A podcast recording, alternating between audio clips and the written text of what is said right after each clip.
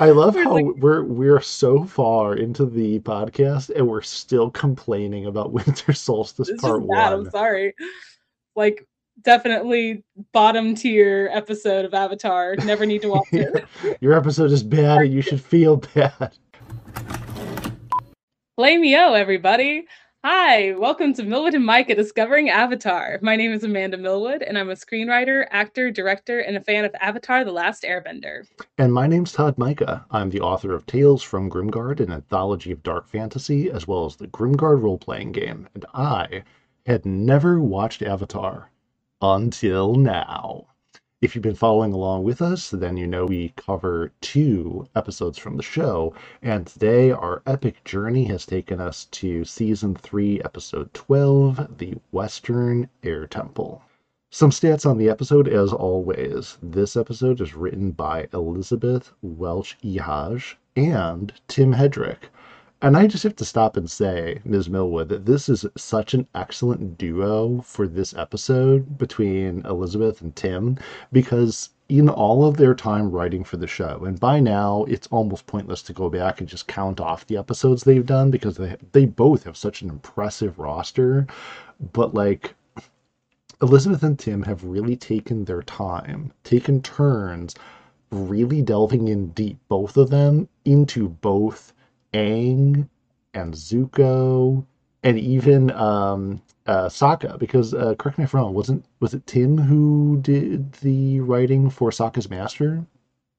I believe so. Yes, if I remember correctly. So they've really, really dug in deep. We've complimented, you know, Elizabeth's writing so much and digging into the motivations for Aang, his fears, his conflicts, which once again crop up in this one and uh, so they've they've really done they've really done an amazing job. And to see a collaboration like this, well, it's almost symbolic in a way, which occurred to me when I saw the credit afterward, because in this we have Zuko joining the team, mm-hmm. and as we have Team Zuko joining Team Avatar, we also have Elizabeth and Tim joining forces, joining forces in this episode to write it. Yes, we'd love to see it. It's poetic, really, truly. It rhymes. Like poetry, it rhymes. uh, the episode is directed by Ethan Spalding, animated by JM Animation, and the Western Air Temple aired July 14th, 2008. The IMDb rating is 8.9 out of 10. Take us away with some fun facts, Amanda. All right. This episode was part of an event called Countdown to the Comet. The new episodes of Avatar began airing on July 14th, 2007, starting with the Western Air Temple and ending with the series finale, Sozin's Comet. So I was there, like when this Countdown to the Comet was happening. Like I was there, Gandalf. Literally, like I've been telling you since the beginning that I like I've watched the show as it was coming out, but like this was a huge deal. This you every other commercial was countdown to the comet you know there because it was a whole week basically that nick blocked out to um, air all these new episodes. Like it says starting with the western air temple where zuko officially joins team avatar and ending with the sozin's comet the series finale. Um, and i think i said 2007 it was 2008 i believe. My bad. But anyway um, and so this was like a huge deal. And it was so much fun getting to see all these episodes because every day they would air a new episode mm-hmm. for an mm-hmm. entire week. So that was that was like unheard of because usually the episodes are every week or every other week. Um, so we got a ton of Avatar content all at once, and it was just so the cool. coolest thing ever. And these are some of the top tier episodes, as we'll discuss, um, of Avatar. So it was it was a good time.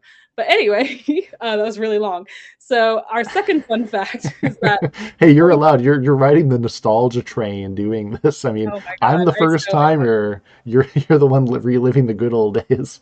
And like literally, like I am literally riding the nostalgia train because when I found that fun fact, I was like, oh my God, like I had a big brain moment. I was like, I remember those commercials, countdown to the comet. Like it was, and then I looked it up on YouTube and somebody posted like HD versions of those commercials that would play.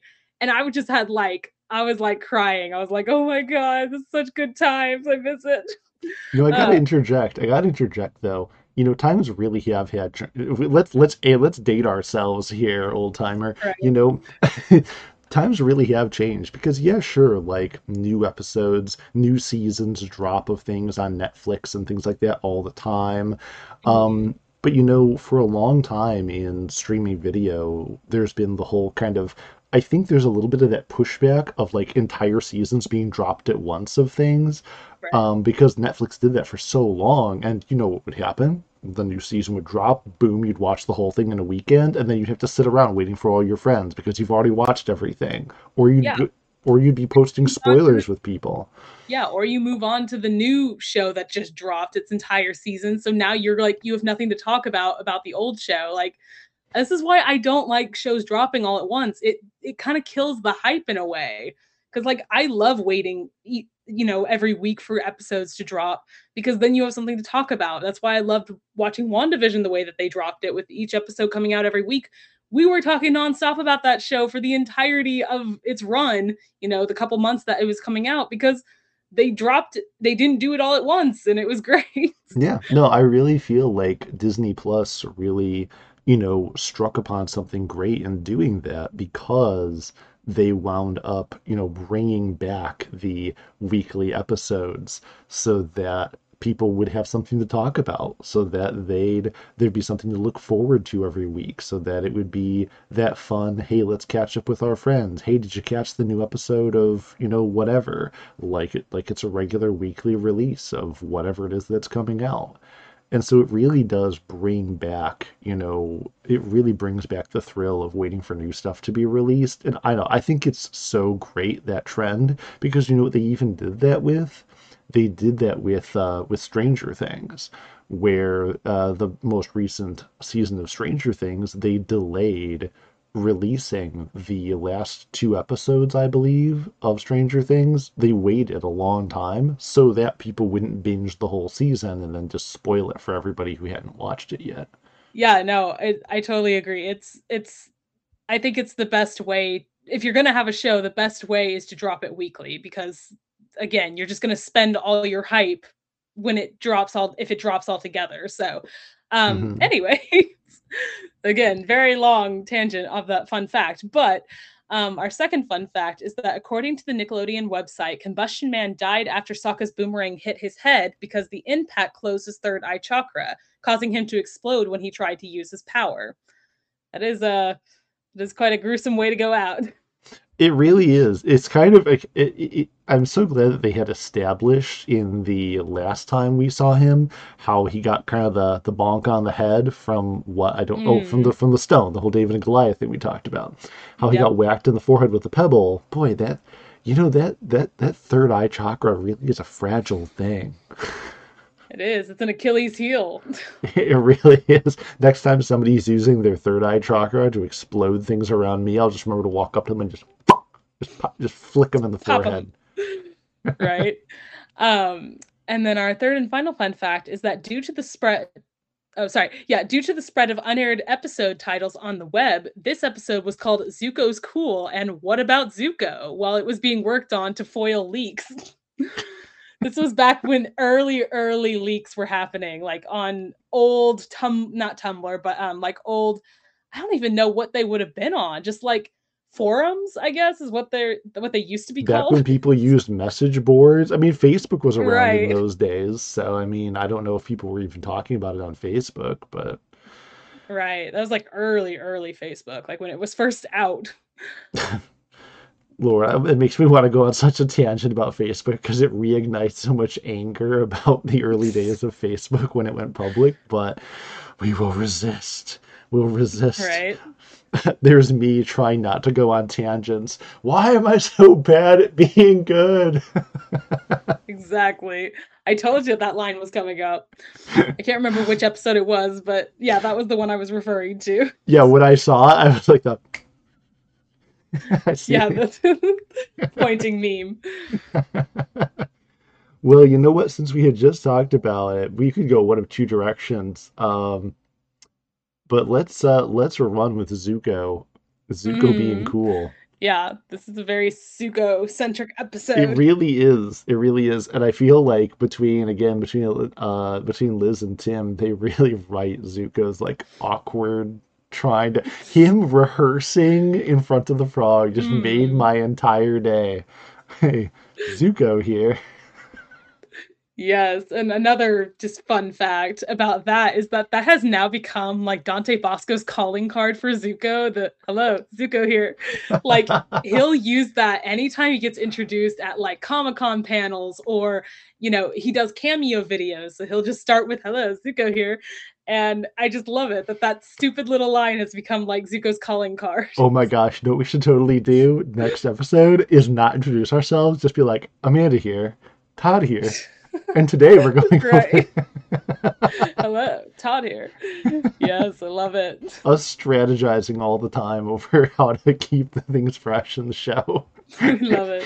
Zuko though was sharing his his uh what did it remind me of? Was there some other episode where like Aang or Sokka was like rehearsing a speech to like Momo or something like that? Like what am I thinking of? In another part Uh, of the well, the night, the Nightmare and Daydreams, uh, the last episodes that we covered, it had Aang babbling to Momo in like his nightmare daydream state. Um, but I don't know if that's what you're talking about. No, I'm thinking of something maybe even from like season two or something like that, like a long time ago. Hmm, interesting. I'll have to think about it, but I do love that scene. It's it's very cute and endearing seeing him try so hard and just failing so badly. Yeah, you, you gotta love, by the way, how the in order to make sure that the audience is all on board with the redemption arc, I gotta love how they're like, but how can we assure the audience, especially those little kids who have known Zuko for being this this bad, mean, angry guy this whole time? How do we make sure that we like him? Make him good with animals.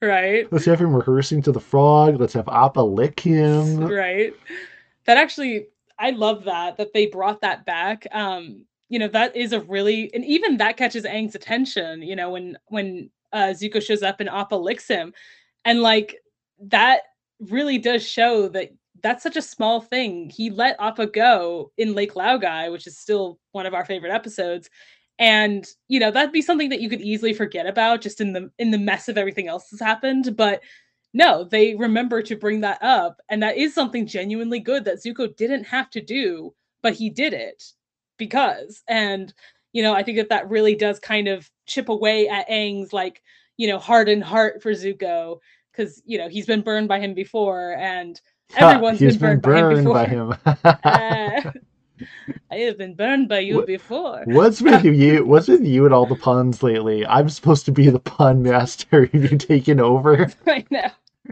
I know. Um, but uh yeah, so I love that. And I also love that Toph, you know, when he's trying to explain that he's not a bad person, he wants to join them. Toph is also one to kind of not necessarily take his side, but just see that he's being genuine and he's not lying. He's not trying to trick them because she's able to sense with her, you know, seismic sense that he's not lying and that he is being truthful. And I love that. So, you know, Aang or not Aang, uh Appa and Toph are Team Zuko. well, and you know, one of the things about it as well is that, you know, she's able to have a clearer head about everything, you know, not only because she can tell that he's being sincere, but I mean, let's just face it, you know, Toph doesn't have the long, sordid history with Zuko. Half the time that Zuko's, you know, that she's with the group, Zuko isn't even after them anymore. So, I mean, It's like, usually when- Azula that's after them. Right, exactly. Like she has more experience with Azula. In fact, I'm even like straining to even think and remember, does she has she even had a run-in with hostile Zuko ever? Not that yeah, because I'm thinking like the chase, that was all that was all Azula and the girls. Um She wasn't even in present at the end of season two when Zuko turned on them. Like, was she even in the room?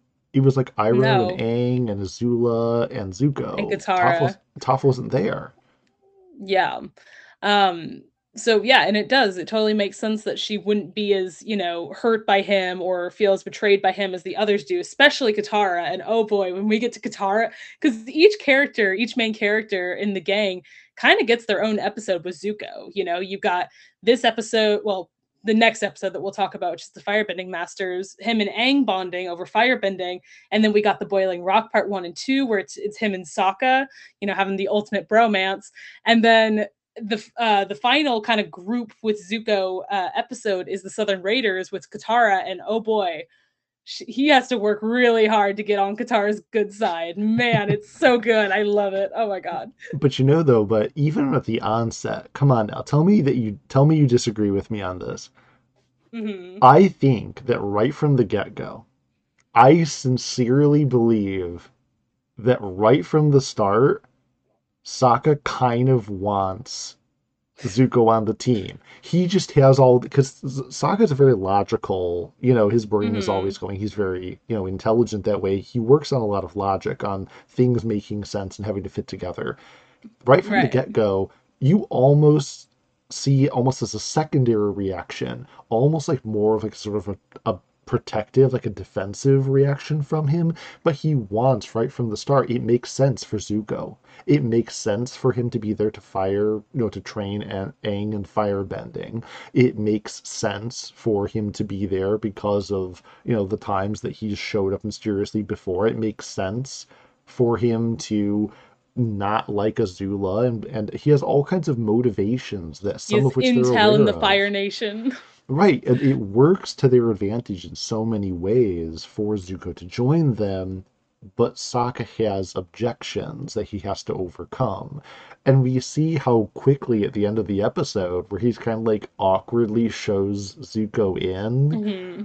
You, you know what I mean? And let's face it, like they kind of they also kind of have something in common. They're both like the the son of like the leader of their culture. Like, you know what I mean? Oh yeah, no, like Sokka and Zuko as just a duo is one of my favorite pairings, not just because they're my two favorite characters in all of Avatar, but because they do have so much in common that, you know, they they they work so well off of each other. Um and I think that you're right that out of everybody, you know, Aang obviously has to be the one to be like, okay, yes, you can join our group, like, because that's he's the actor, he's kind of the leader of the group in a way. Um, and you know Toph is very you know kind of she's able to remove herself from all of the baggage that they have with Zuko because she wasn't there for it um so she's kind of impartial to it but I do feel like Sokka is the one to really warm up to Zuko the fastest. Um, you know, warm up again, the puns. Um, I, I swear. I do love I do love them together and we'll talk more about them when we do the boiling rock but um I mean, yeah, we will, so... we will for sure. Um, gosh, there was one more thing I wanted to say about that though, for, pertaining to this episode. I feel like, what was I gonna say about it? Oh, okay. So I one more thing about it though is I also kind of feel like on the onset that Sokka has a rare opportunity to not be in a like position of feeling less than with a bender in the group because the mm-hmm. Sokka's master episode pointed up how he feels so inferior compared to everybody in the group, how he feels envious of them, how he feels, you know, he has felt that at multiple times with with the other members of the group that they all have this special power and he doesn't. But like Zuko's kind of at his mercy. Zuko's the one coming to him hoping for acceptance there's nothing Sokka has to do to win Zuko's acceptance of him. The dynamic is very different, and I think for Sokka, it's probably a welcome change to encounter somebody, especially like another male in the group or anywhere, that he doesn't have to prove himself to he's had to prove feels he needs to prove himself to his father he has felt like he needs to measure up to Aang he feels like he needs to you know prove himself to all kinds of people but he doesn't have to Zuko it's the other way around mm-hmm. and that's mm-hmm. got to feel great for Sokka how does it feel Zuko yeah that's how it feels I'm just right. sorry I'm just, I'm just an enormous fan of the show right? I see you loki. Um but uh yeah no i i love it. It's such a great dynamic. Um and i also just since we're talking about their dynamic i love that little exchange where uh you know zuko's talking about all the things he's done wrong to the gang and he mentions you know combustion man and Sokka's just like wait you say combustion man after us? And he just was like well that's not his name but it's just like Sokka or Zuko, you're such an idiot. Like, stop focusing on that. And, not... and, and, the group at that moment could have even been like, oh, well, what is his name? But of course, they skip that. And as a viewer, I'm just like, what is his name? Right. What's his name? I told you, we never find out. Not no. even on his Wikipedia or anything. It's just Combustion Man or Sparky Sparky Boom Man. Uh, Sparky Sparky Boom Man honestly is way catchier. I don't know why we didn't just run with that. Oh goodness. Um uh, this is such an interesting episode because not like something huge happens, but like nothing happens at the same time. You know, because it's really just these characters bouncing off of each other, these characters that have a very deep history, you know, and lots of interactions in the past that they have to kind of bring up to the present. Um, and obviously the giant change being that, or the giant thing that happens is that Zuko switches sides officially and is welcomed into Team Avatar begrudgingly, but still. Um, and that's about it. That's really all that happens. So it's not a very plot heavy episode. It's just all about these characters, and which is why we you know, love it so much. right? It's like it's really just boils down to all these different interactions and the the reactions that the gang have to Zuko, as we've been talking about, the different reactions. Um, and I love just how like we gotta talk about Katara real quick because this is she is like out for blood with Zuko. She's so pissed at him. Oh well, um, why don't we at this point just jump to the at the very end of the episode then to prove your point about this, where you oh, know yeah. Sokka makes nice with Zuko and kind of welcoming him to the group, and Zuko has like a moment of peace where he's like, "Ah, yes, Uncle was right," you know. He'd and then Katara so just comes, he just comes storming in. Oh yeah, and she she just reads him for Phil. it's so she like just drags his ass, and she literally threatens to kill him. Obviously, she can't say that, but she is threatening to kill him to end his life if he does anything to harm or betray Aang or anybody in the gang. And like you could tell she's serious. Like she is not messing around. She has gone down this rabbit hole with him before where she's trusted him and you know they thought that they were on the same level and like they were emotionally vulnerable. And that was also in the lake laogai episode wasn't it? Was it lake laogai uh, where she offered to heal his scar? No no that was the finale. That was the the season two finale Oh, okay. They both take place the, like underground, and so I get really confused, like which which yeah, what no. happens before bo- the very ending. yeah, no, they were both in like crystal chambers, but um, yeah, and I love again that they brought that back because you know that would be even though that's a great scene, you know, especially for us Zutara shippers, um, it's very brief and it could easily be forgotten if you know they hadn't brought it up that oh yeah they did have that moment of like emotional intimacy and like breaking down walls between the two of them and like finding common ground. And to have that ripped away almost immediately with Zuko's betrayal, like no wonder like people get really mad at Katara, my sister included, Rachel that bitch.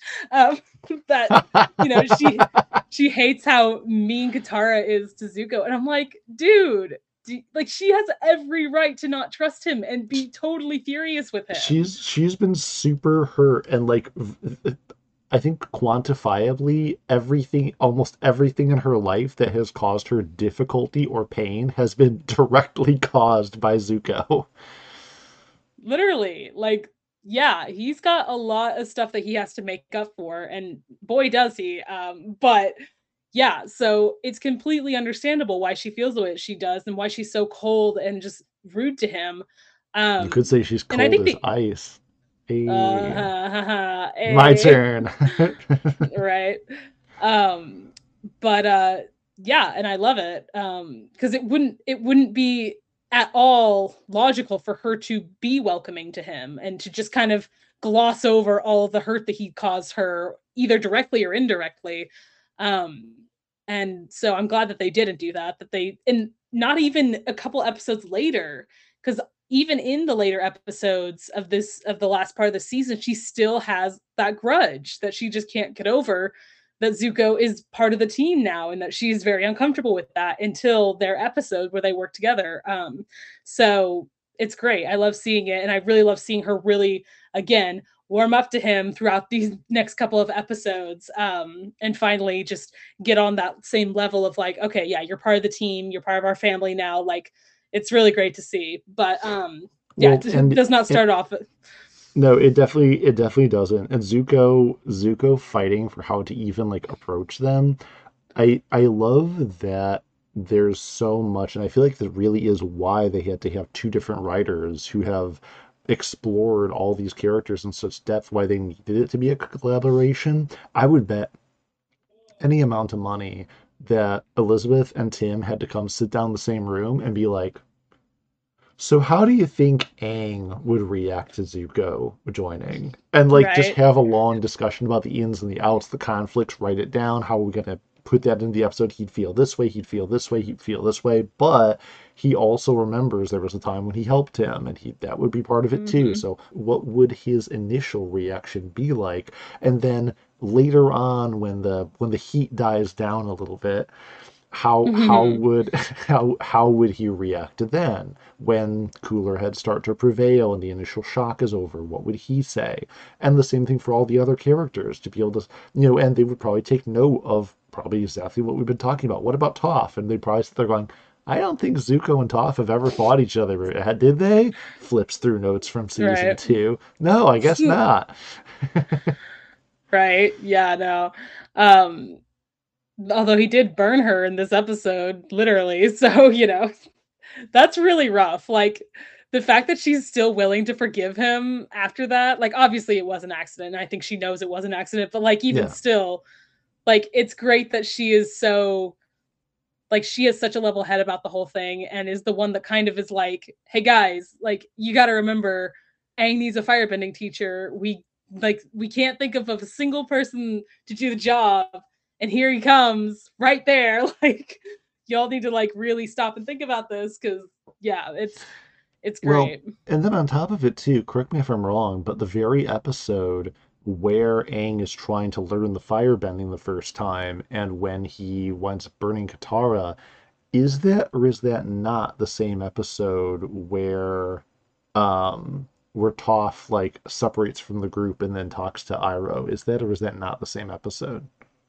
No, those are actually I believe those are different seasons. No, they're not. I believe they can't be. I I'm pretty sure that the deserter episode is later in season one. It might no. not be, but it definitely is not because the episode okay. with uh yeah, the episode with Toph talking with Iroh, that's the chase. Because remember they split off from the oh, or she splits off from the group. You're right. It is. It is. What's the Oh, and you and you are right. The deserter is totally in a different season. I don't know why. Something about the setting of the two of them. I, I can't constantly yeah, no. be proving you rusty on these on these facts. I'm going to I'm going to whiff at at least one of them. This is a whiff. right. But but you know what it does though. I, I if it was the same episode, there was a point I was going to bring up. But if I was wrong, I still had a backup point, um, which was that you know it's great that they reach back so far to episodes like Deserter, which, by the way, was written by Tim Hedrick. Um, mm-hmm. That they would go all the way back to that and draw even from stuff all the way back in season one, all the way back then about Aang trying to learn firebending and bring that back into it and bring in the whole, you know, Aang accidentally burning Katara, and so Zuko accidentally burning Toph is something that Aang can empathize with. And so, how mm-hmm. can he judge Zuko for doing that when he's had a mistake too? And he's mistakenly burned somebody who was just in the wrong place at the wrong time. Exactly. And again, just like with Appa, I think that that chips away at this, you know, this defensiveness that he has about Zuko, like they all have. Um, and it makes him realize that, yeah, he he may have done bad things in the past but he is trying like actively trying to better himself and to do good and the first step of that is to join their group because they are trying to do the ultimate good and rid the world of ultimate evil. So like, you know. You know what I do love because we've talked a little bit about about everybody so far about how you know Sokka and his his softening and accepting Zuko very quickly. We've talked about Katara and her long-standing grudge that's going to go further into the episodes beyond just this one. And we've talked about, you know, Toph not really having much skin in the game, except the skin on the soles of her feet getting burned off. Um, oh, but, but, but we haven't really gone into th- things with Aang, and I think there's something I want to say about it in this juncture because we I just mentioned about him understanding, you know, Aang is the peacemaker in the group. He is supposed to be the avatar. He's supposed to bring peace. And he has struggled with that before, where he's like, How in the world am I supposed to make peace with these people, you know, and try to settle things down? But he that's his that's his goal. He's a monk, you know. Mm-hmm. And and so peace already always being his his inner goal, whether it's something he's consciously trying to establish and and and and build, or whether it's just coming natural and he doesn't realize it, you know, to dissect a little bit about Aang warming up to Zuko and accepting him, Aang has two big things that really thawed him out about it. And that is one, empathy, and I don't even I don't have a fancy word for the second one, but I guess it's just that Aang is ready to look back on and accept good things about people before he hangs on to bad things.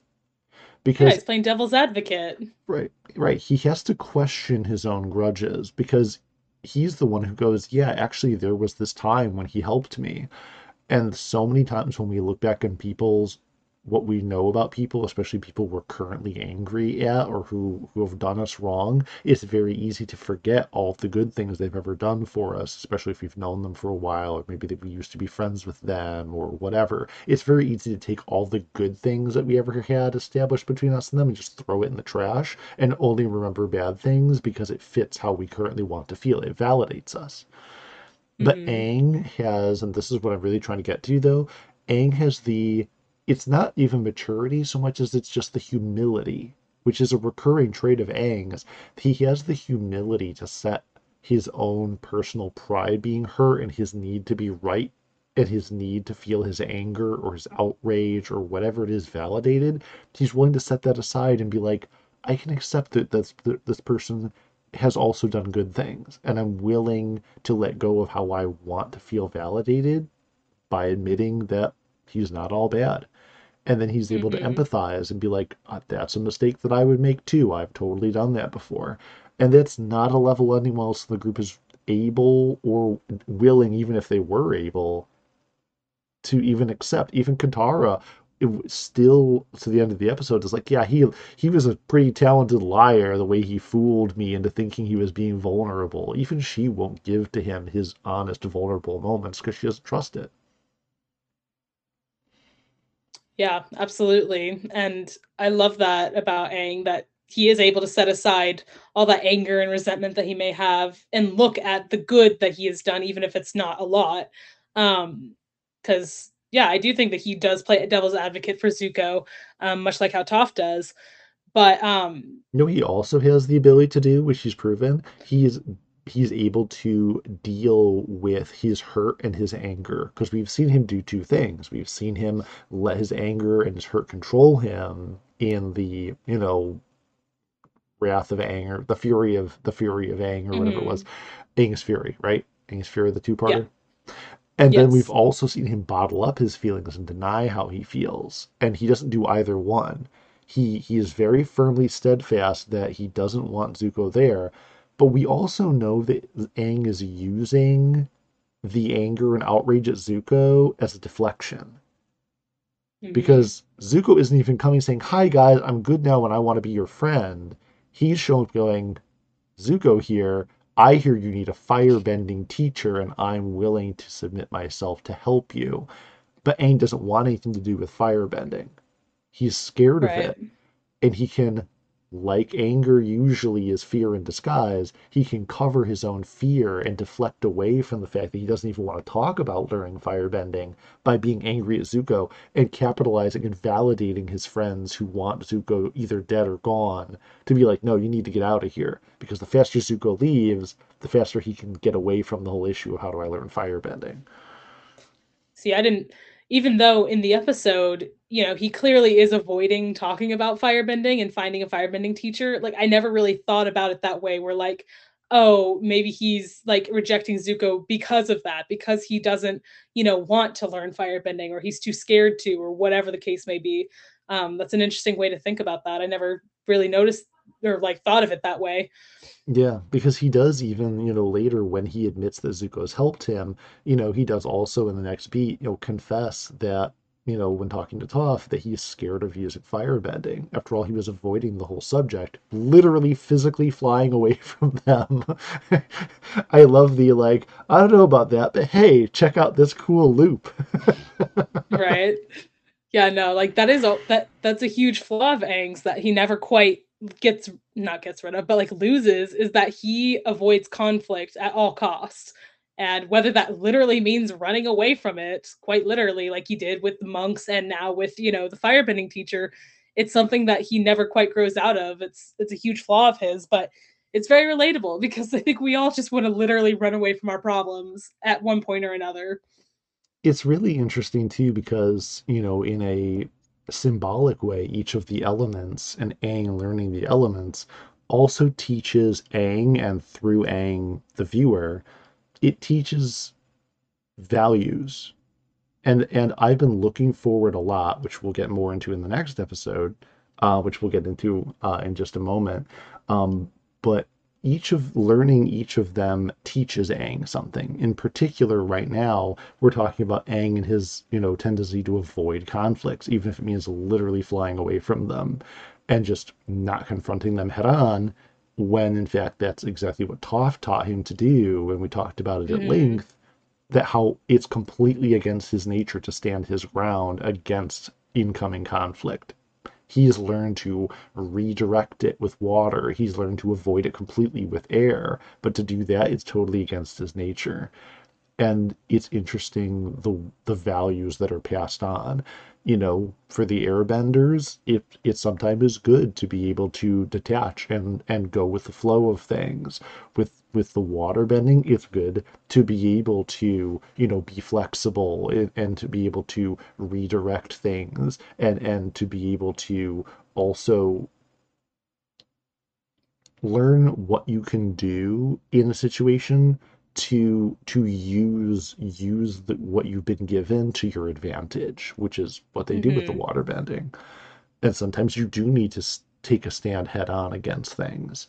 But like the fire bending, I think also Aang just isn't prepared for the fact it's going to force him out of shape again. What's firebending going to cost him? What is he? What painful lesson is he going to have to learn? Right. Yeah, he's he's traumatized by firebending. he's a 12 year old kid who has to learn a whole lot of stuff, not just how to control the natural elements, but to confront flaws and shortcomings in himself. Something that in our 20s and even in, in our 30s, trust me, you're still doing. And this poor kid has to do it before before puberty. yep, exactly. Uh, poor Aang. But um, so overall, because uh, I feel like we've talked about everything, unless there was something else that you wanted to say. Oh, no, um, no? Combustion Man died. Yeah, very sad. Anyway, um, right. um, overall, the episode is really, really good. I think it does such a good job of providing so much plot in the form of the characters I don't want to say it's development, but yeah, sure, it is development too. But it's taking all the characters as the way they've grown to be and where we've seen them grow. They talked about it in the episode. We've been talking about it for, you know, this whole time. But to take that and make a story out of how do the characters interact and that's the plot. Oh yeah, and stuff blows up too for people who wanted that. It's it's a really it's really great. Um a really good episode overall. Um, I think I'm going to agree with the IMDb rating for it and give it an 8.9 out of 10. I think I'm gonna go a little lower. I think I'm gonna go 8.5 out of 10 just because um like I love all the character interactions. I love like bringing up stuff from the past to the present and obviously Zuko being the focus of this episode is always great. I do wish that there was a bit more I guess plot development if that makes sense because it's it's all character this episode and that's Mhm. great. Like, you know, because if it was all plot then it probably wouldn't be as high, but um, I do love a good mix of plot and character. I think that that's when Avatar is at its best, is when it has the perfect balance of both. Um, so I would have liked a little more plot development in this episode, but overall, I love Zuko so much. I love like having him finally join the good guys and the different reactions and you know it's it's a very very solid episode so i give it an 8.5 out of 10 See, my extra point four is for Zuko's underrated impressions of Uncle Iroh and Azula. listen avatar so good I guess I'm not very good at impressions. You are, Zuko. Don't underrate yourself. You got an extra point four on the rating just for that. right love it Uh, but you know, we've been teasing about you know where where this takes them um, in the next episode. So wait no longer. Uh, the next episode is episode uh, 13 of season three, the Fire Bending Masters. Uh, the episode is written by John O'Brien, uh, who I think his last. Why do I why do I feel like it's been a little while since we've we've heard from him? No, he did Nightmares and Daydreams. I remember that he did the headband. I had almost forgotten he did Nightmares and Daydreams, and we were talking about how night and day they are. right But here he here he is again. So uh, John O'Brien's uh, third entry into season three. Uh, it's directed by my boy. Always has to direct at least one of the episodes we talk about every podcast. Giancarlo Right. Volpe. And uh, it's animated by Moi Animation. The episode aired July 15th, 2008, and the IMDb rating for the Firebending Masters is a very respectable 9.2 out of 10. so take us away with some fun facts. All right. When Zuko is about to touch the golden artifact, Aang states that he's very suspicious of giant glowing gems sitting on pedestals. This is a reference to a similar situation concerning the booby trap golden idol from Raiders of the Lost Ark. I, I, I caught that reference. I understood that reference. yeah, our uh, our our boys Michael Dante DiMartino and Bryan Konietzko are gigantic nerds, as we have obviously referenced a million times. But yes, they are big nerds, so of course they would have a um, Indiana Jones reference in there. Um, our second fun fact. Our second fun fact is the Sun Warriors architecture res- yeah, resembles that of Indian Buddhist stupas and Tibetan monasteries. What is a stupa? I should have looked that up before I put this down. uh, the stupas are the, the just basically that they're the stone temples. Oh, okay.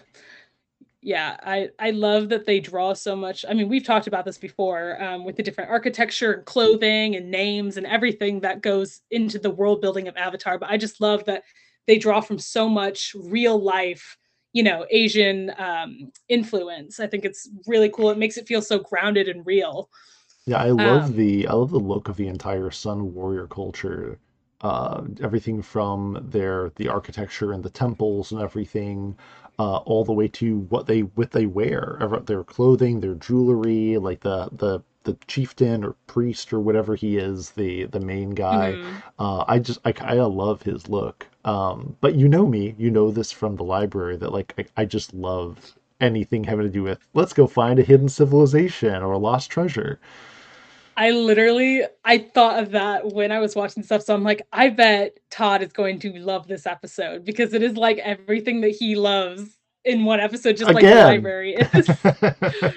um yeah, although it's funny that they say in this fun fact that it's Indian Buddhist stupas and Tibetan monasteries because it was really kind of giving me like ancient Aztec Mayan vibes. I was about to Like, I say that. Mayans. yeah which are not asian obviously that's south american but um like it just kind of from the architecture the stone kind of golden stone architecture to the you know the way that the uh, priests are dressed the sun warriors like it did kind of give me that. So I, I wonder if there's a bit of mash of both, you know, well, you know, the South I, American and Asian influence. Well, and I'll bet that there is too, because I thought this and I just confirmed it with a quick Google here. Um, mm-hmm. That the the sun god of the Mayan culture is the generator of light, heat, and the four directions that the universe had in its expanse. And so the worship of the sun, the sun being a source of a giant, it's a giant flaming ball of gas burning billions of miles away. You know, right. it, that was very present, very central to the Mayan culture. And so it makes sense that it would, that they would draw a Mayan influence there, a culture that literally worshiped the sun.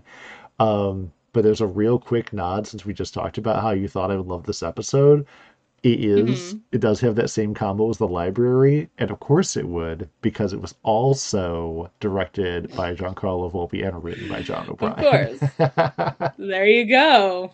We we've connected the dots. We did connection. yes. Um, and our third and final fun fact is Ran and Shaw resemble the blue and red dragons from Zuko's fever-induced dream in Ba Sing Se. Um, I immediately got it. As soon as I saw it, I was like, yeah. just like in the dream yes and not only that but the dragons coordinating to the characters are the red dragon for zuko just like in his dream and the blue dragon for Aang. i think that that's interesting that like he is zuko is always associated with a red dragon. Like that is his symbol almost. Um so i love that. And yeah that's it for fun facts. Not a lot but uh i think that we talked quite a bit so now let's talk about the episode well, you know what? I think that there's a little bit of redemption on that, and I want to jump right to. As always, we wind up jumping at the end of the episode, but there's one thing I want to talk about. Um, uh, correct me if I'm wrong, but in Zuko's nightmare, doesn't the blue dragon in it when it turns and talks to him, doesn't it have Azula's voice? Yep. And so I picked up on the symbolism that the dragon being associated, who's his mirror, and in his mind, his nightmare, his the, the what's the worst nightmare? That the mirror, the yin to your yang, is Azula. That that mm-hmm. that's that's the person who's the yang to your you know that would be the yeah. worst. That's the person who balances you out. Those are the two opposing forces working in conjunction, balancing each other. Uh, uh-uh. it's got to be a huge relief that it's Aang.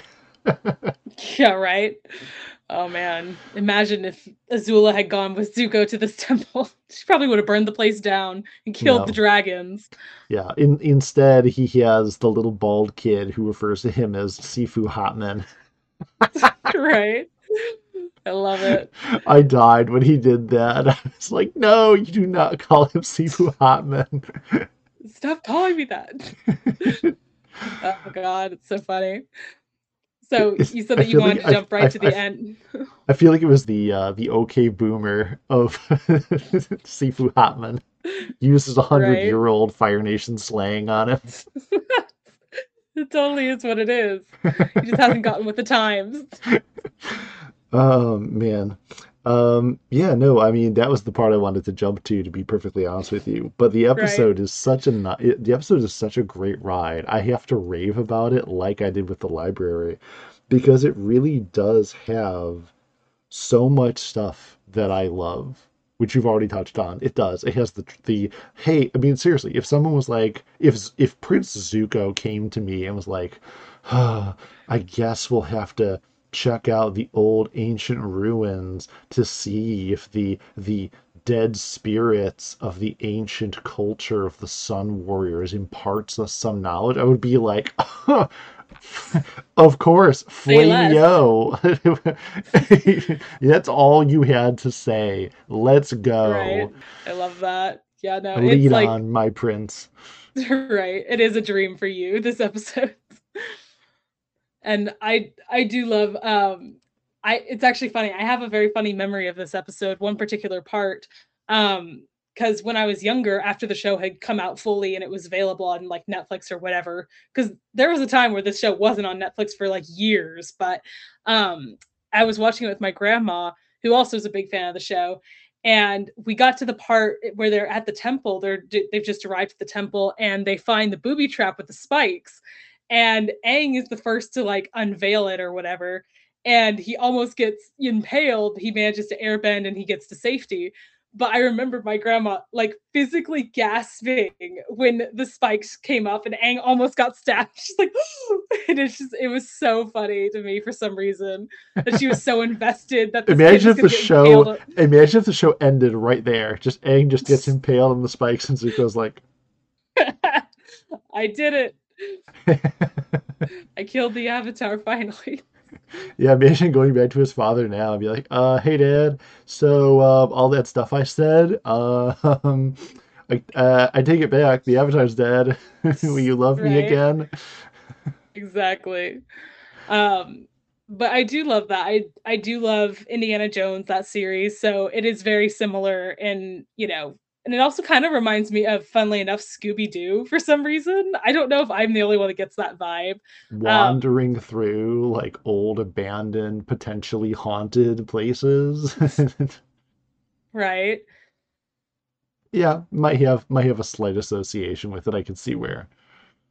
I think it also is the fact that like when they do when they get inside the temple um and they like you know touch the egg that they're not supposed to which by the way it is a dragon egg and that dragon egg hatches in legend well we don't see it hatch but it is a dragon in legend of korra so um wow spoilers yeah.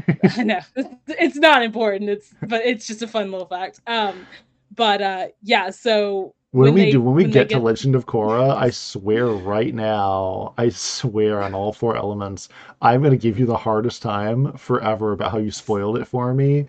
It's gonna be the right? biggest oh deal. Oh my god. I can't believe this was spoiled for me.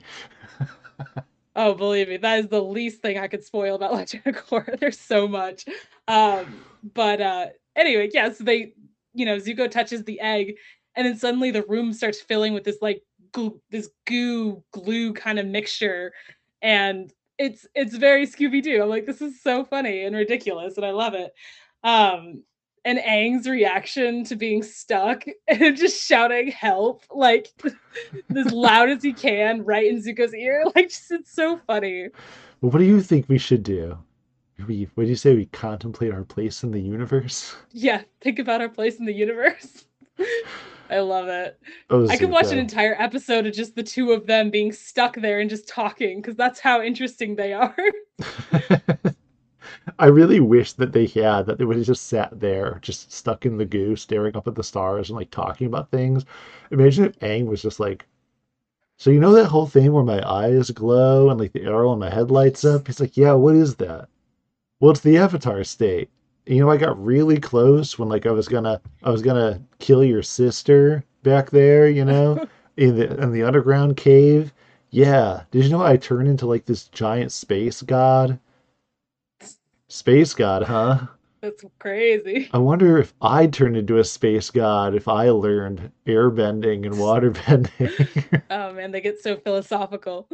Um but yeah, no, I love it. And then obviously we get we that's when we get introduced to the Sun Warriors, who are um, the priests or whatever you want to call them that kind of guard the secrets of the dragons in the original form of firebending. Um, and I love the idea of there being like an original flame. That's I feel like that's in a lot of different like mythologies and religions, like the eternal flame or whatever. That was, you know, I think of Prometheus and you know the gifting mm-hmm. the fire to mankind. Like that's kind of what it reminded me of. Um, so that's just a really cool concept. And the fact that the Sun Warriors have for generations and thousands and thousands of years been keeping this same fire burning and keeping it alive, you know, is it's a really cool idea. Um, especially since everyone thought that they had all died out, you know, hundreds of years ago. Um, so I just really like the the mythology behind, or not necessarily because it's not mythology, but like the lore behind the Sun Warriors and the dragons and the history of like you know, oh, history is not always correct, like how people believe that Iroh was the last to kill or was the person to kill the last dragon. That's why he got the title Dragon of the West. And how that's something that we knew the title, but we didn't realize what it meant until this episode that, like, oh shit, like it's awesome. Yeah. And the whole fact that the the teachers would be two last remaining dragons, not gonna lie, they had me going all the way until they got up to the top of the steps and looked, and they were like tunnels, and I'm like, Right. and then I fully expected like, oh, very dramatic. The teachers are gonna walk out of opposing tunnels. Is this gonna be some sort of hmm like weird duality of like one teacher is gonna be one personality that's gonna teach something to Aang, and the other one's gonna be a, a different personality and they'll teach something to Zuko. And up in, until there was like whatever it was, the roar or the rumble, I was like, oh shoot, it's a dragon. It's a dragon, isn't it? I've played. Skyrim enough to know that sound. I know when there's a dragon circling about to land, okay? Right. Can't can't get me. so oh my gosh, the entire like I've seen this episode so many times, more than I can count. And I still get chills when the dragons first come out and they're just circling around Aang and Zuko and you know they're roaring and they're not sure what to do because they're just so scared. And the music is fantastic, the animation is gorgeous. Like it's just the entire scene with the dragons. I'm a huge dragon fan. Like that's one of my favorite just like creatures. Um and I just House of the Dragon just finished, so I'm like on a dragon high right now. So like I love dragon it. drunk. right um give me more but uh yeah i do love that the dragons they look like the um i don't know if it's i believe it's chinese dragon art Mhm. where they're like the longer asian type dragons that you know I, I don't know what they're called but they look more serpentine than like reptilian if that makes sense Yeah, no, the the the Chinese dragon in art has uh, a very different look. It almost looks, in a way, almost uh, mammalian. Uh, it, its hmm features because a lot of times it's sported and it looks up it appears to have almost like fur and like hair on it in different parts of it. Um, uh-huh and you know, there's a lot of there's a lot of things in this. Um, between the dragons themselves, but also the fact that they do the this dragon dance that they uh, that they learn in the temple that gives them access to the dragon egg in the first place. Um, hmm and so me being me, I'm watching them doing the moves of the dragon dance as they're doing it, and there's two parts of my brain. One part of me hmm goes, Oh, of course, this has to be a Dragon Ball Z reference in the episode about dragons, as they're doing the what has been memed now a million times the fusion dance, famous in Dragon Ball Z, hmm. where they do the mirrored moves and then later put their hands together to complete the right fusion dance. Like, can this be any more Dragon Ball Z? We have a glowing, we have a glowing gem like a Dragon Ball on a pedestal that they're hunting after to find. We have the fusion dance. We have dragons, which in Dragon Ball Z, when they summon the dragon, it is like a Chinese style dragon, the big long serpentine thing. So I'm like, oh, we even have the dragons. Perfect. We've summoned the hmm dragon. Um, so I love all those all those references, all of which I have to believe to be intentional. Um, but also I'm watching the statue poses, and my brain immediately something inside it clicks and goes, "Wait, Northern Shaolin?" Because I studied Wing Chun Kuen, which is a Southern Shaolin martial art. But the Northern hmm Shaolin has an art um, that's called um, Qian Xin, uh, if I believe, which is one of the Northern Shaolin styles, if I'm reading it correctly from the poses and remembering right, um, which is actually very hmm interesting if it is, because Qian Xin um, actually is the, is uh, a strike. It's called strike the heart, or, or like aim for the heart. Is and it has a hmm two-fisted like like the two-fisted strike at the end is sort of signature if I'm remembering correctly. It'd be interesting if it was because what does the art, the dance, what does that martial art, what does that discipline ultimately bring them to? A confrontation about their hearts. Zuko, mm-hmm. in that his fire, his rage and anger was always his motivation for his fire, but it's his purpose that has to drive him forward. He has to repurpose himself. And aang who has always viewed he has viewed his ultimate goal of killing the Fire Lord as being nothing but destructive. I have to go Mhm. kill him. I gotta go kill him. You know, like he's an assassin. He's even looked upon it al- uh, almost uh, like as if it's drudge work. This terrible task that he has to accomplish just to make things right. He has to kill somebody, you know, and Mhm. he has to learn firebending, the most destructive art, jerk bending, in Sokka's words Right. In order to accomplish it, the one thing he doesn't want to do, that he's seen it get out of control, no. It, the lesson he learns about it is that it's not destructive, it's life giving. And he sees that, you know, on display with the eternal flame, that it's something they keep alive, that it, it's the perpetuation of a culture he thought was dead has been kept alive by the traditions at the root of the Fire Nation. It's amazing. Yeah.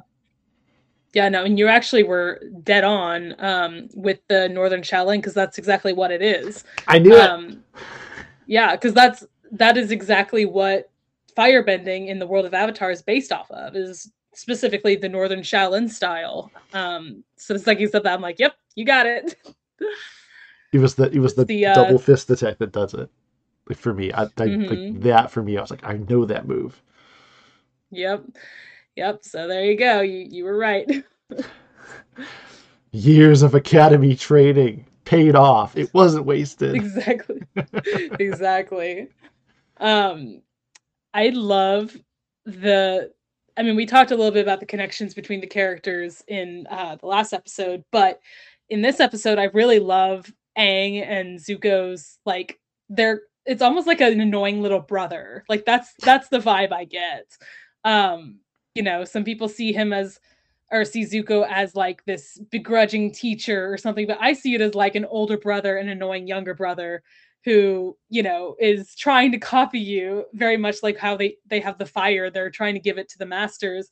And Aang's goes out and he literally tries to take some of Zuko's. Stop cheating off me. it's so funny. and Um, plus, uh, remember when they're stuck in the glue, where he's like, you know, what is what did Aang say to him? Where he's like, "Oh, you you had to do the yeah, thing." Yeah, you just had to touch the glowing egg, didn't you? yeah, where they're Yeah. blaming each other. Yes, it's so cute their relationship. Um and I also love how the, they both compliment each other in this episode. Like when they're bringing the fire up the mountain and like Aang is scared that it's going to go out and it obviously does when he gets up there, but like I think uh Zuko says something like you're a talented kid or something like that Yeah, and it makes Aang so happy. And then earlier in the episode when um oh, I keep wanting to say Sokka, when Zuko, very much like Sokka, figures out how to trick the uh, the gems so that they can open up the temple by basically speeding up the sun. I think that's something so something Sokka would come up with. So that's why I was getting confused. But again, that's a smart thing to think of. And Aang compliments on him on it. He's like, you know what? I don't care what anyone says, Zuko. You're pretty smart. And then he just smiles, and I'm like, ah, I love how there's I the smile. I love how there's the smile, the compliment, but then we wait one more beat to let it sink in that it's I don't care what everyone else says. That everyone else Right. says you're an idiot. yeah, I know. I love it. It's kind of like a backhanded compliment, but like, Aang, and meant well. He meant well. Giancarlo Volpe, perfect direction on that moment to have it that extra mm-hmm. beat on there to allow both the sentimentality of the compliment, but then the backhandedness to get that extra little second to sink in. Like, wait a minute. right. Oh my god, I love it. Um, yeah, they have a very, very cute relationship, the two of them. Um, and I love that we get to just have an episode basically just dedicated solely to them um, coming together. And then we get to that epic finale, and we just got to talk about that because that's going to be like a whole Mhm. section because that the whole last five minutes or so is just it's amazing. Mhm. Didn't you say that you were had to rewatch it? The very the very ending. Yeah. I rewatched a bunch. gonna- Of, I I killed a whole bunch of time from this for this episode rewatching stuff. Um, in par- Mhm. in particular, the scene with the dragons all swirling around. I love that it wasn't just like, oh, red flame, which would have been super easy to do. It acknowledged that there's all this different colored flame Right. as they're staring into it, that took me completely by surprise, first of all. it took me so incredibly by surprise that there was like green fire and purple fire and blue and yellow and because Mhm. it it kind of showed and gave more context to like azula's blue fire and everything that we're seeing it Mhm. not that it's different like oh like like in the real world where fire is a different color based on it how hot it is but it's Uh-huh. literally just showing that it's a spectrum. And there's a, a there, it, as, as it's explaining that there's a spectrum of different sources for you know your purpose. I mean i can only imagine what azula's inner purpose is that makes it that makes it blue like what is it Mhm. Are blue the color for psychopaths or what You know? I guess so. yeah that that is that is absolutely incredible like i loved i loved that entire thing Yeah, it's it's so visually stunning like when they do get surrounded by the fire from the dragons and you know it's just swirling around them all these amazing colors and you know their hair's blowing in the wind and it's just it's so gorgeous and you see the reflection of the fire in Aang's eyes like it's so well animated and the music swells at that moment and you just you feel like you're getting what they're getting. You're like wow i had no idea that like fire could do that like you know and that they're not harmed by it. That's the thing like you know they're surrounded by all this fire and you're thinking that as they're being you know shot at from both sides by the dragons of the fire that they're going to somehow get burned or hurt and that's i think what the priests are thinking as well. Um but no it doesn't hurt them and they just see these amazing visions and colors in the fire and it's just it's really really beautiful. Um and uh yeah and that's that's all it takes is for them to be you know deemed worthy of the secrets of the fire i was gonna say the fire nation um the of the sun warrior and their ancient ways is just understanding that fire is not destruction and death it is life and it is you know it warmth and just good it can be good yeah and I think that that's exactly what Aang needed to hear in order to not be afraid of it anymore. And when he does Mhm. finally firebend at the end, after coming down from the, you know, pyre or whatever, you know, he's actually happy to firebend and like Yeah. get it. He understands it now. Um, well because it, it which is- serves it serves the purpose that he that he has his goal and his resolve is now solidified about it and like it, the fact it's such a big spiritual transformation for both of them and such a bonding experience for two is just breathtaking like that's Mhm. which is a very subtle firebending pun right. Um yeah, no, I love it. And I this is a little detail, but I love that as they're walking up to the uh to the masters that the chanting is the credit song. Mhm. The I can't do it, but you know, the really cool um the chanting that they do in the credits after every episode and it's just a great way to kind of tie it in like we just thought oh it's just the credit music but no it actually has a purpose within the show um they didn't have to do that but i love that they did See, And- see, and I remember when I posted like an Instagram story, the very first one, I was looking around for Avatar music and I had never watched the show intro, so I had no idea what the actual intro was, but it was like Avatar the Last Mhm. Airbender music. And I'm like, oh. And so I put that music on it, and you were very quick to say, why did you put the ending credit music? You should have used the title music. And now hearing it, I feel so validated. I'm like, it's because my boys in the Fire Nation. I immediately knew what the best music was in the entire series. It was the right oh man i i forgot that you put that as the like instagram story or whatever like uh, did. we had that whole conversation but uh yeah no it's great. And um and I, I do love the kind of like little fake out ending that they do where you know the priest walks up to them after they both have gotten their firebending and he's just like you know oh now that you know our secrets you can never leave this place again or whatever he says. stay and here both like forever. right. Just kidding. But seriously don't tell anyone. I love it. Because I straight up thought as a kid, like I thought that there was going to be a whole like other episode of them escaping from the place, but they just totally pulled the rug out. Nope, sorry, it's just a joke. it's very funny. I love how there's that tongue-in-cheek humor from from all of the just everywhere. Uh, just just no matter how serious things are in the world of Avatar, there's just like the the austere, you know, ancient warriors who have kept the eternal flame alive and they keep their culture a secret. And when two kids come in and and and discover their secret culture, they're just like, we'll scare them, and then we'll be like, yeah, no, but seriously, don't tell anybody. right. Oh, I love it. Yeah, the episode um, is just there... the episode is just so cool because it has it has not only that bonding between Aang and Zuko, but it just really truly brings things full circle for them. And you know, Zuko gets his firebending groove back, and so does Aang, and it resolves so much conflict that's been hanging. I mean, you you rightly pointed it out that you know his his training under Jeong Jeong was back in season one. He's been carrying the weight mm-hmm. of this for a very long time. Yeah, absolutely.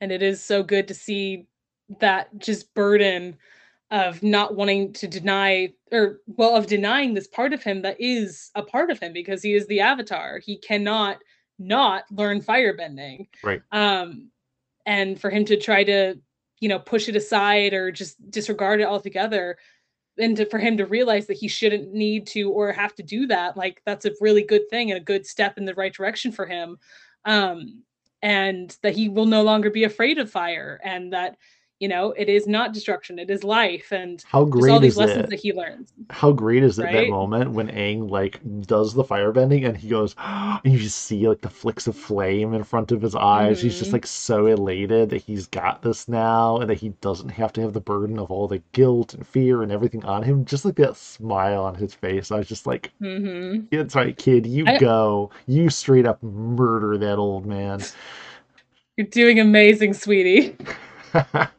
Yes. I almost wish, and like that's a really great moment, and I love it, but it would be even better if, like, as he's about to strike out the fire for the first time, he looks like really nervous, and then we see his expression change in that close up, and he suddenly realizes just like he, again, like you said, he's so elated that he hasn't burned anybody, and that like it's a good thing that he knows how to do this now, um, and he can control it and I feel like if we had seen that change, that just subtle facial expression change from, you know, nervousness to suddenly elation, like it would have just been mwah, chef's kiss. But as it is, it's still amazing. Um, and it's just a really good episode. I love that Zuko gets a little bit of bonding time with um with the gang before they actually go off on their you know little adventure. It's very cute seeing him like pour out tea and stuff like that. Mm-hmm. Um but uh yeah so overall i think that this is a really good episode. Um i think i would give it probably a 9 out of 10 um i think it's very strong and i love that there are dragons drag and dragons in anything just immediately elevate anything even if it's crap. Um i love that it focuses so much on the firebending and the you know the way that the characters feel about firebending um and i really like the lore behind the uh the the sun warriors so overall 9 out of 10 for me. Yeah the episode does a lot of great things and has a lot of satisfying conclusions to things.